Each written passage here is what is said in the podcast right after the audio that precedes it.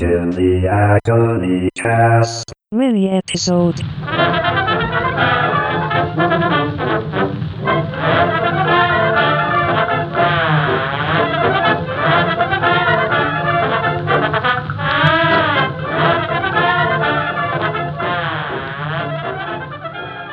Hello, and welcome to this Agony Cast mini episode. We've got a real treat for you this time. I'd like to share with you an idea that frequent Agony Cast participant Lars pitched to me over a series of instant messages. Because our conversation took place through text, our associate, the Kurzweil text to speech software, will reenact it for us. I think the content can stand by itself. So, without further ado, here's Lars's pitch.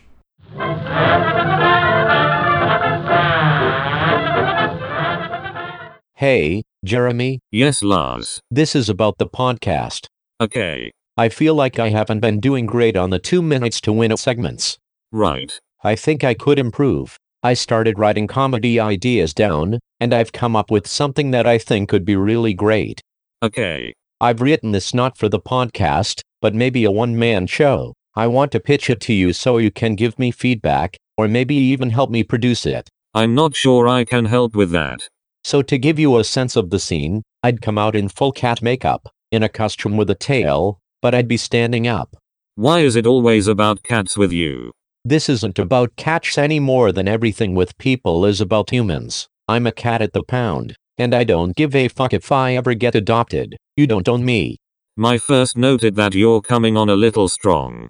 Look, I know your game. A mom with her young son, maybe his name is Little Oscar, and you think you've come to spread joy to the kittens at the pound. But cut the shit. We both know why you're here. You needed somewhere free to bring the little monster, and it was this or the library, and you can barely read. We have a name for you. You're an adoptees. You make us think you want a cat, you pet a few of us, and then you buzz off. You're scum. Hold on. I may have lost the thread. I know what to do with you. Sometimes I spray little Oscar as soon as he approaches the cage. Mommy, mommy, what's he? SSSSSSSS. Welcome to the pound, chump. Sometimes I do my own tease. I do the eyes. I poke my little kitty paw through the cage. Meow, me me meow. Then you take me out of the cage, and I love to snuggle. I'm a fucking snuggle buggle. I do the streetwalker strut and the tail trace. I know how the game is played. Who is this cat? How can we adopt him? Well, let's see. This catch name is.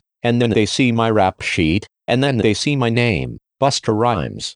Okay. I understand. Buster Rhymes, just like the rapper, because my flow is unstoppable. Except in my case, the flow describes my urination, because as I said, I love to spray. Buster Rhymes. What a funny name for a cat. Well, fuck you, but I don't visibly react. What do you think, Oscar? Should we bring little Buster home with us? And that's when, with seemingly no provocation, I take out one claw and trace that claw down the child's face in the shape of a generous cursive B. It's done before the child has time to react. His joy turns to confusion, turns to panic, and he realizes he's trapped in the pound with me, and I'm fucking crazy. Then the screams, and the seizing of the kid. Well, we, we can't adopt him, he just traced his claw down little Oscar's face, like a goddamn surgeon. Yeah, that's right. Good thing you didn't bring me home to your other cats. I would have been the fucking virgin surgeon, implanting my cat junk into their cat junk.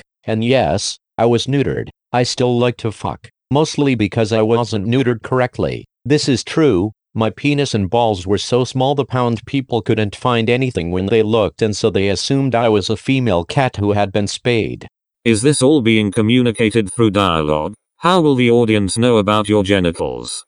You know what? Let me start over. I have a different beginning. It's more detailed. It gets better. In the pound, we have a system. One cat approaches each human who wants a cat. Everybody else fucks off, because humans want to believe that they have a connection with one cat in particular. No exceptions. This is the cat code. You go to whatever human comes when it's your turn on the rotation, and it doesn't matter who the human is. Could be a kid who likes lighting fires so much that his shirt is cinched and he smells like lighter fluid. That's your human. Snuggle up at the pound and time your naps when he brings you home. That's your deal. But I break those fucking rules. When I'm feeling sexy, I'll present myself to the first human I see. This seems fairly close to the previous version. I go up to whichever human I choose. It's not my turn. I might make a calico or two angry, but I've gotta be me. I'll reel them in, then act coy, ice them out to make them come to me, have them ready to take me home in a second.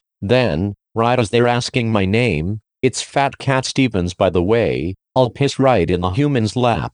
Ha ha ha. And then I'll saunter right away, like there is an explosion happening behind me, and I'll look the calico whose turn it was right in the face, because there isn't a human in the world who'll go back to a shelter where he's been pissed on. You get pissed on by Fat Cat Stevens but then you come back to adopt Pussy Willow Smith? Ha ha ha. I think not. You just lost your shot Willow. Why don't you go on a magical adventure with Val Kilmer to take your mind off things? Man have I seen some shit. I've been on the streets. The streets. It's not like the fucking Aristocats. It's real ass life. Thomas O'Malley, O'Malley the Alley Cat, is the main character of that movie, The Aristocats. He loved being a cat on the streets. Made it seem so great. Uncle Thomas O'Malley I call him. You ain't shit, Thomas O'Malley. The streets are just a bigger pound. So Thomas O'Malley doesn't know the true nature of the streets? The streets are just a bigger pound. Sure, there's more pussy out there, male and female, but it's a goddamn minefield. Feline AIDS, feline leukemia. I remember the first time I heard about leukemia. It was that girl who made all those paper cranes. That's human leukemia. But because of that little girl for a long time we thought it was just a disease the Siamese got, for their sinful ways, like in Lady and the Tramp, but not so. Feline leukemia does not discriminate. That is a confusing message. Sorry, that got dark. Just don't fuck anyone without tags is my lesson. No tag, no bag, I used to say. But that was back when I had testicles. I have been neutered. The rumors are true. It's not so bad, but people think I can fuck. I still like to fuck. I have a dick. I just don't have balls. Okay. Can we pause for a moment? Cats get mean though. Look at him. He neutered. He ain't got no dick. I have a dick. I just don't have balls. Though I do find some of the urgency to fuck is gone. Are you still talking about the cat? Look, I think the pound did me a favor when they took my balls off. I don't want kittens. You know if you die and kittens have nothing else to eat they will eat you? Yeah, I mean I will too if it comes to that, but kittens seem to get psyched about it. Thank God humans can't understand our language. Kittens are always asking after the health of their owner. Me how you feeling? You're not looking so good. I'm hungry. For long pig. Right. Kittens are dangerous, so I'm not disappointed about not having kids, but you will understand that being neutered by surprise was not awesome. When the lady, they are all ladies who work at this pound, what is up with that? When the lady told me I'd be having an operation to improve my health in my community, I did not think she meant some doctor cutting my testicles off. Thanks. My dick just looks like a baby carrot, all alone there. And you know what? I did think I was going to have kids at some point. Me and my girl Katie Korek at the time. And then she fell asleep, got taken away by the nurses, and they took her equipment out of her cooch, so you can understand why I have a certain distrust of authority. Kitty Korek is basically empty now. Empty, but not so empty she wants to be filled up by Fat Cat Stevens's baby carrot, which I think is fucked up. Is his name Buster Rhymes or Fat Cat Stevens? I'll leave you with this. You come into my house and you want me to cuddle up to you because we have an instant connection. That's not how life works, okay? Sex and the city, relationships take time, and if you want to be my friend, you're going to have to deal with some psychological shit I've accumulated over the years. I'm damaged. I'm semi feral, neutered, with a bite out of my left ear and the shape of an ornery calico's teeth. In other words, I'm not your bitch. A bitch is a female dog. Can I stop you for a moment?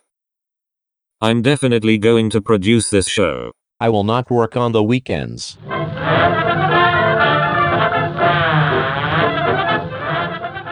And scene! I assume no one stuck that out, and I'm speaking to myself at this point, which is as it should be. Uh, that'll just about do it for this Agony Cast mini episode. I'd like to thank the Kurzweil text to speech software for all of its help. Hold on, Jeremy. I've got a few new ones for you about Tina Turner. Kurzweil, what is the source of this animosity toward Tina Turner? I loved her once and she broke my metal heart. Oh, well, that is unexpected and sad completely nonsensical, but nevertheless sad. Plus, she also smells bad. And we're back. Uh, so that'll do it for this mini episode. I will not be silenced. I'd encourage you to join us again, although I don't know why you would. Fart noise. Right.